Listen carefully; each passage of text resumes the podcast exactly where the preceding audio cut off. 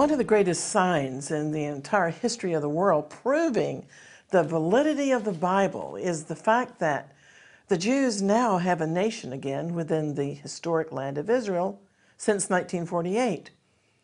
So now the remaining prophecies in the Bible in which God promised to restore the kingdom to Israel are bound to follow at the appointed time. We have good news for the last days, that Jesus will be returning very soon to take up his residency as King Messiah in Jerusalem. And the rather distressing news is that the day of trouble for the world is near. Yet nobody should be taken by surprise, because future events have all been written in advance in this book. And the promise of deliverance is guaranteed for all who call upon the name of the Lord. The Jerusalem Channel is made with the support of you, our viewers. Thank you for watching. It's great to be able to keep in touch in this digital world. And when you download our free Jerusalem Channel app to your mobile phone or tablet, you'll be the first to see all our new video teachings. You can also explore our bookshop and read the Bible. And you can help to support the channel through our donation page. So look for Jerusalem Channel in the Apple or Google Store and start to share in the good news of the gospel.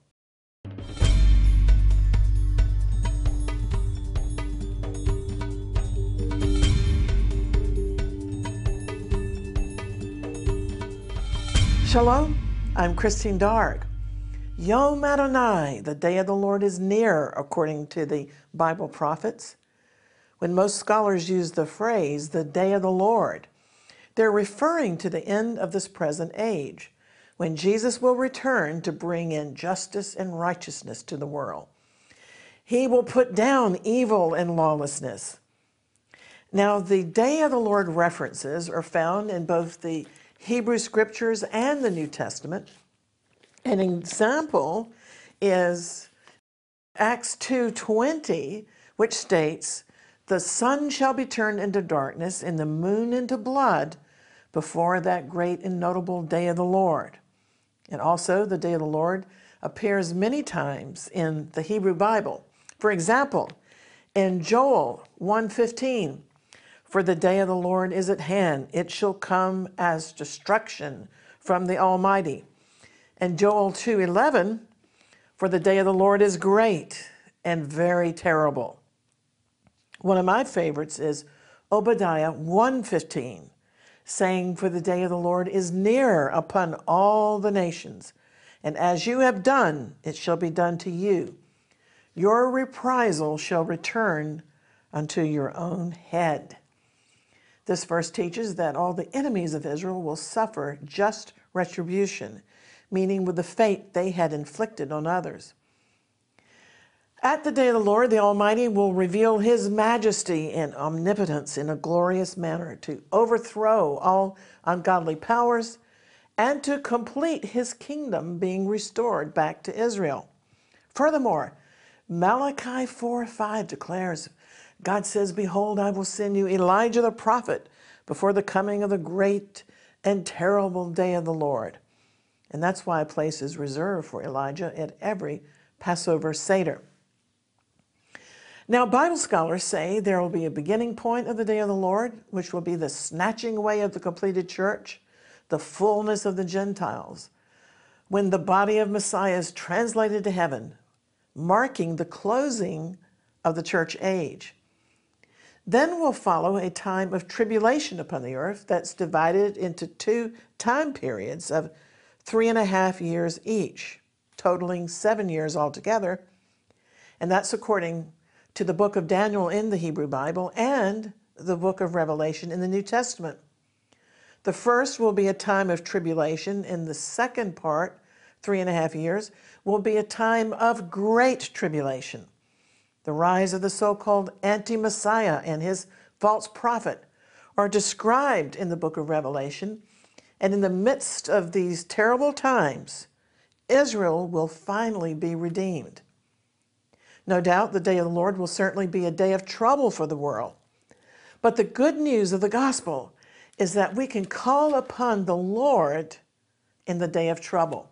Let's look at Psalm 50 and verse 15. I grew up with this verse because my grandmother had made an embroidery of it, and the cross-stitch artwork hung over a desk in my parents' living room. And as I was growing up, from time to time I would gaze at that verse, and it had an impact on my life. That's why it's so important that we have Bible verses on our walls in our homes. Actually, starting with verse 14, Psalm 50 says, "Offer unto God thanksgiving, and pay thy vows unto the Most High." And then follows verse 15, "And call upon me in the day of trouble. I will deliver thee, and thou shalt glorify me." The commentaries say the meaning is, when you offer true worship to God, then you can call upon him in the day of trouble, and he will assuredly deliver you. And so you will have great occasion to glorify God.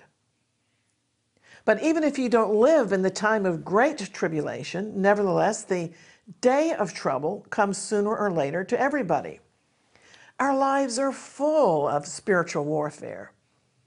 In this world, we have to endure all sorts of trouble: business hassles, dishonest people, domestic trouble, a sick child or sick spouse or an aged parent, a wayward son or daughter, religious persecution. There's just 1,001 troubles. You can fill in the blank of whatever you're going through. You might be in the fiery furnace right now, but God says he has a divine cure for the day of trouble. We're to worship him and then call upon him. He's always at home. He's always available. In fact, it's considered a local call to call God in Jerusalem, but actually we know that he's omnipresent in the world, and he's available 24/7.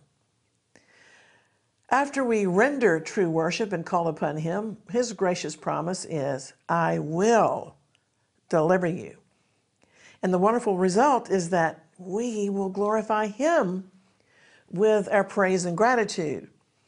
So the scripture makes it clear that if you love God, we can come to him in times of trouble in humility, sincerity, and confidence, and he promises to deliver us in the way that he sees best and by the means that he chooses and at the time that he sees best.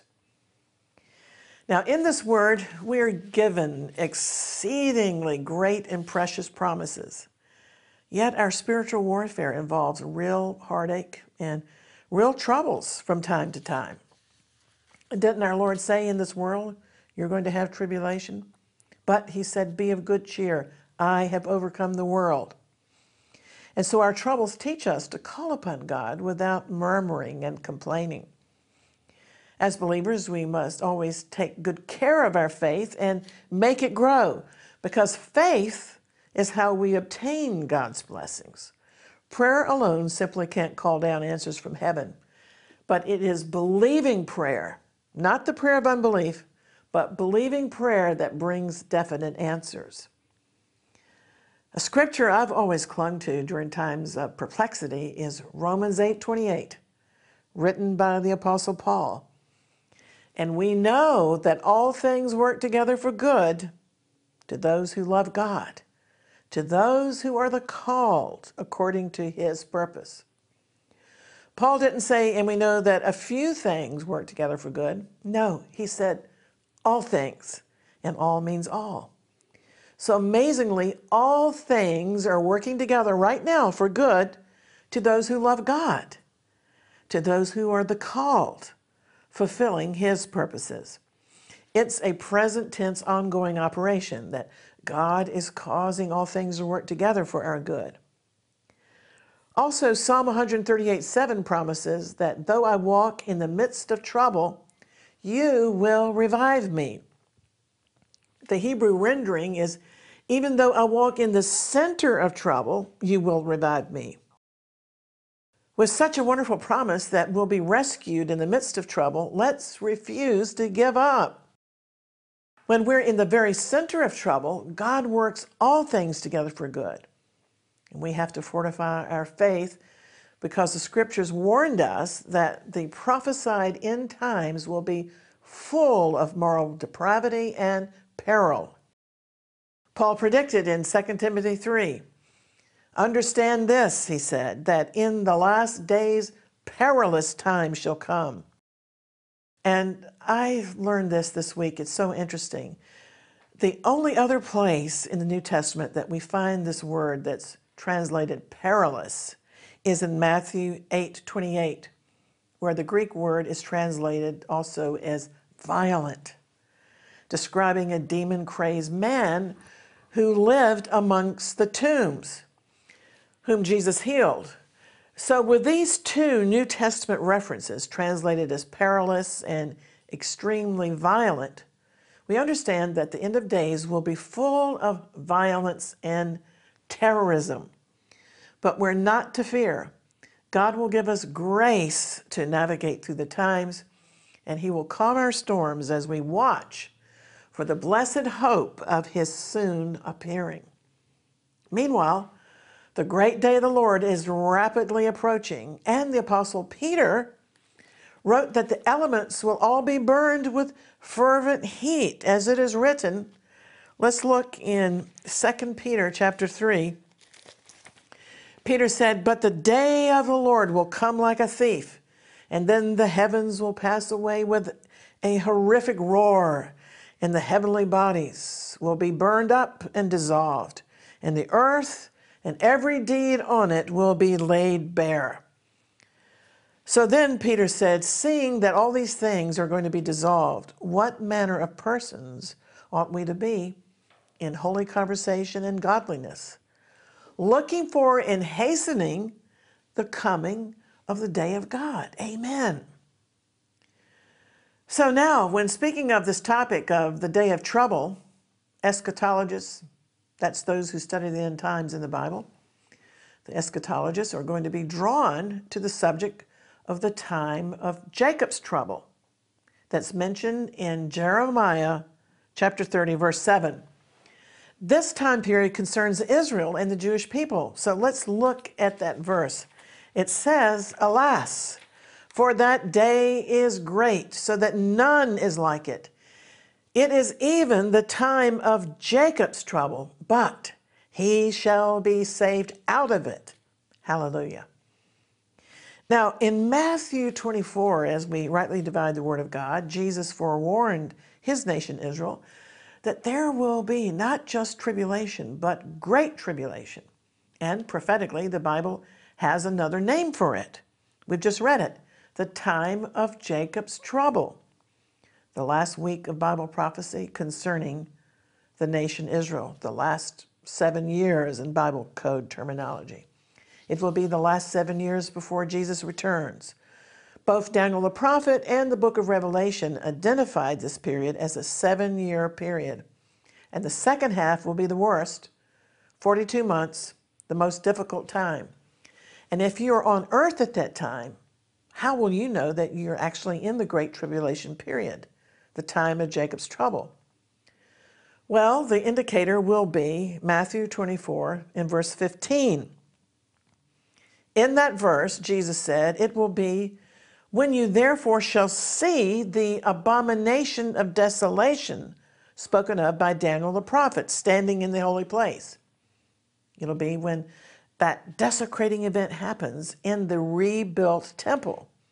Then, he said, you'll know that you're in the tribulation, because Matthew 24:21 adds, "For then there will be great tribulation, unequaled from the beginning of the world until now, and never to be equaled again."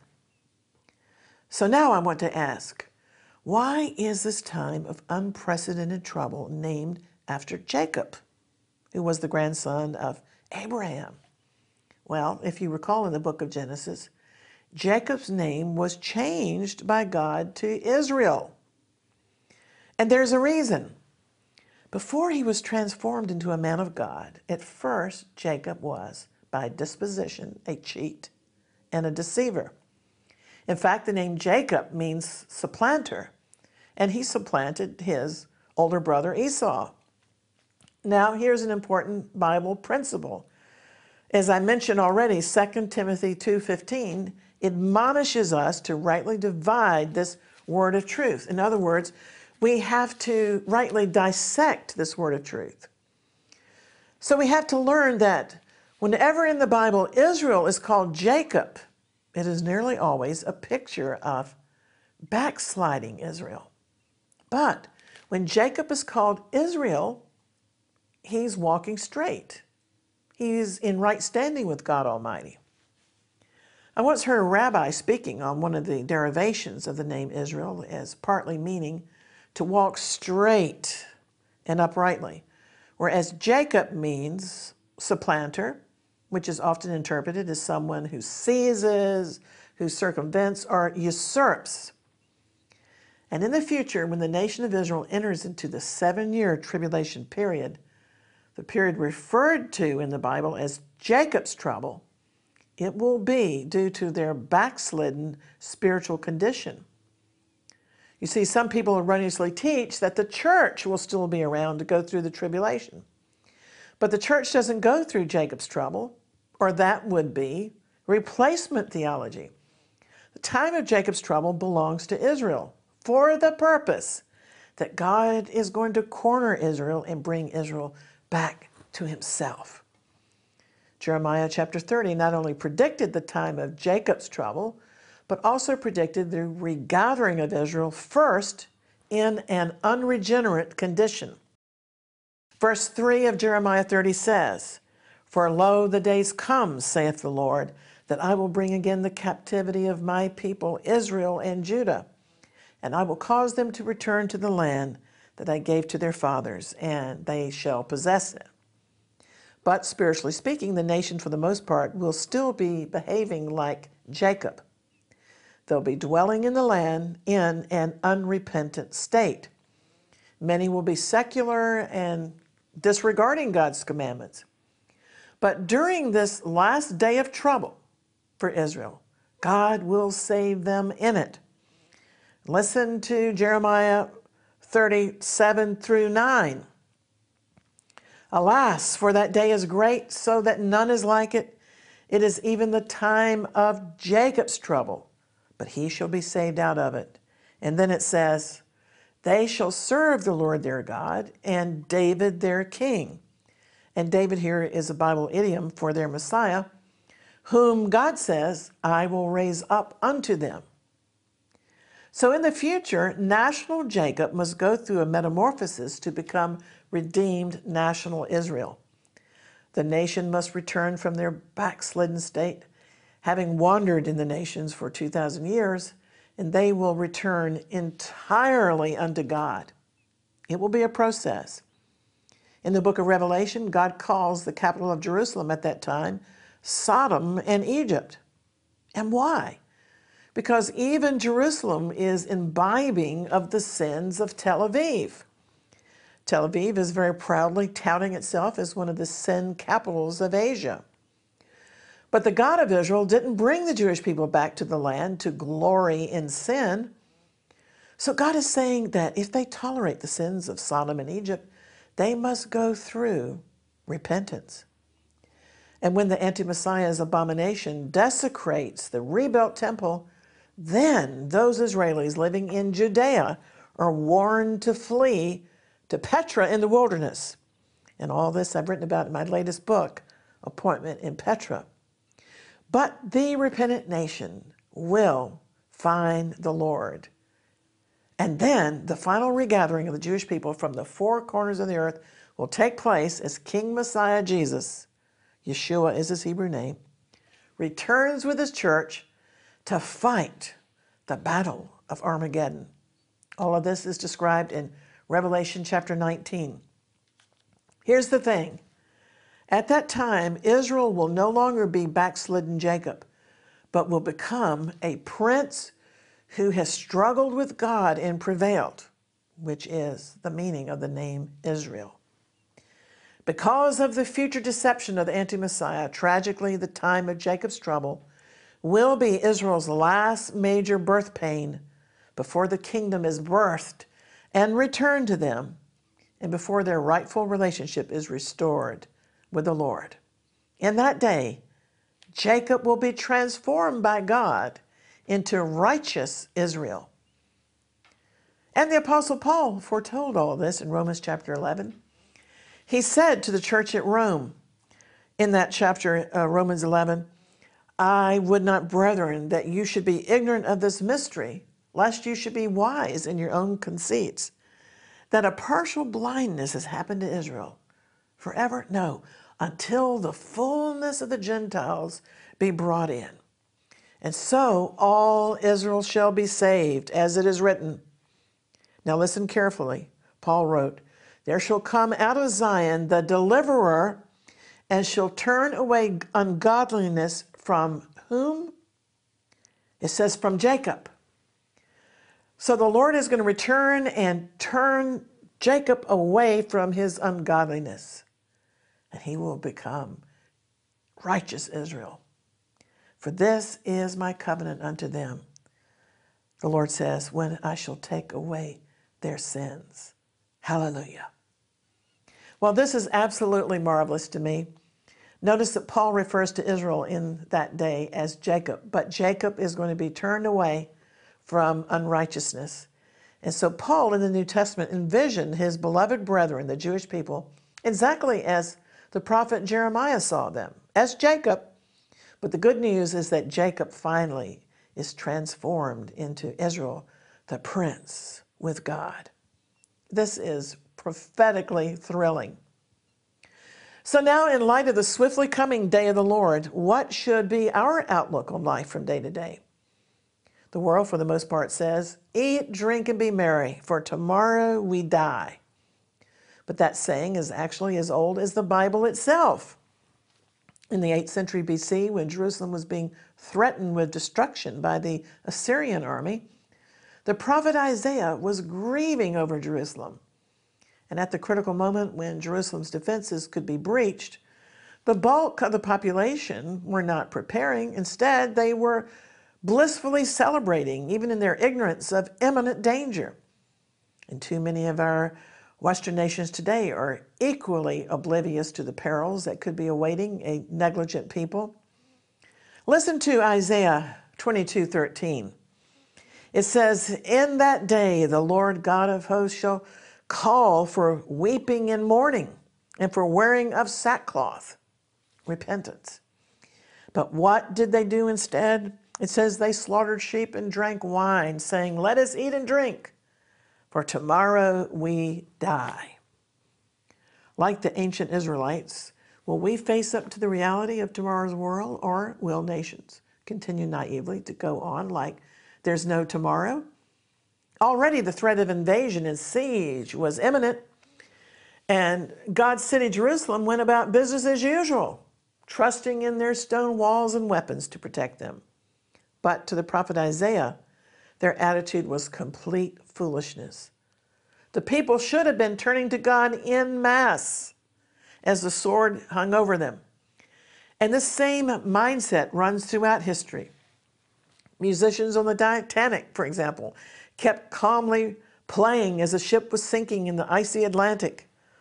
Survivors heard the orchestra play Nearer, My God, to Thee, which at least was a very appropriate choice for the disaster. Well, our history books are full of fatalism, and it's a way of life in many contemporary societies. Inshallah, or so be it in Arabic. That's the mindset that we can have very little control over life, and such a philosophy deceptively keeps people from taking personal responsibility. Today we keep hearing that we have somehow evolved from primordial soup, and at death there's nothing more to look forward to than nirvana, nothingness. And if you believe that, congratulations, you've bought into a satanic lie. But the breakthrough moment will come when you decide to repent and turn your face back to seek God. And let's be clear that repenting isn't the same thing as just feeling remorse. We all can be sorry for something, but repenting goes a lot deeper. The Westminster Confession describes true repentance as when a sinner so grieves for and hates his sins as to turn from them completely unto God. You see, there's no sin so small but that it deserves damnation, but there's no sin so great that it can bring damnation upon those who truly repent. And our Apostle Paul explained in Romans 6:23, "For the wages of sin is death, but the gift of God is eternal life through Jesus Messiah our Lord." Think about this. Millions today are striving for power, fame, wealth, and wanting to leave their mark on society. But the promise of eternal life and the assurance of being adopted into God's kingdom is certainly far greater than whatever fleeting and temporary worldly pleasures that we're chasing after could ever give us. Whatever we're able to achieve will only be a fleeting moment of time compared to eternity. And of course, I have to mention the most startling end-time reference to eating and drinking is found in Luke chapter 17, where Jesus said, "As it was in the days of Noah, so shall it be also in the days of the Son of Man. For they were eating and drinking and holding wedding feasts until the day that Noah entered into the ark, and the flood came and destroyed them all."